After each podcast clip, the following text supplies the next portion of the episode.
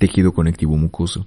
Es un tejido embrionario formado por una matriz extracelular gelatinosa, donde predomina la sustancia fundamental amorfa sobre las fibras y las células. Recibe este nombre porque la sustancia intercelular es de aspecto mucoso gelatinoso. Las células contenidas en la matriz son de aspecto fusiforme y se parecen mucho a los fibroblastos, encontrándose muy separados entre sí. Este tejido está en el cordón umbilical formando la llamada gelatina de Wharton y en el núcleo pulposo de los discos intervertebrales.